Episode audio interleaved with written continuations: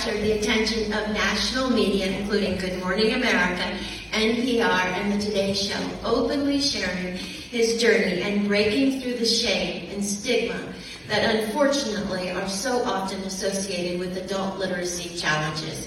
I believe he's truly what my dad would have called a point of light. So it's a privilege to present this Barbara Bush National Literacy Honors Award to Oliver James.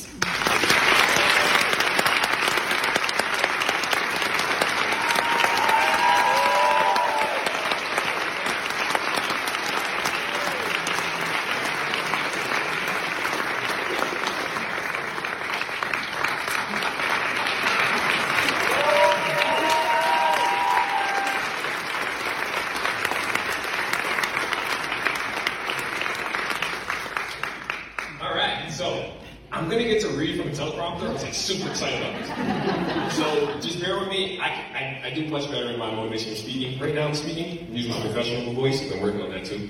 But this might take me a little bit, so just hold me on this one. Okay. So my lady wrote this, and she's amazing at writing, and I have not read it yet. I want to start off by saying thank you. Thank you to the Barbara Bush Foundation. Thank you to my family. Without their support, none of this could be possible. I also want to thank, on, I want, I also want to say thank you to my online community, my followers. I never thought they, that I would be receiving an award having to do with reading.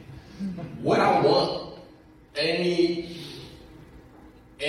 and everyone out there to know is that the only reason I am here, why I am receiving this award, and why I have been able to accomplish any of the, the things I have accomplished is because I started reading. Thank you.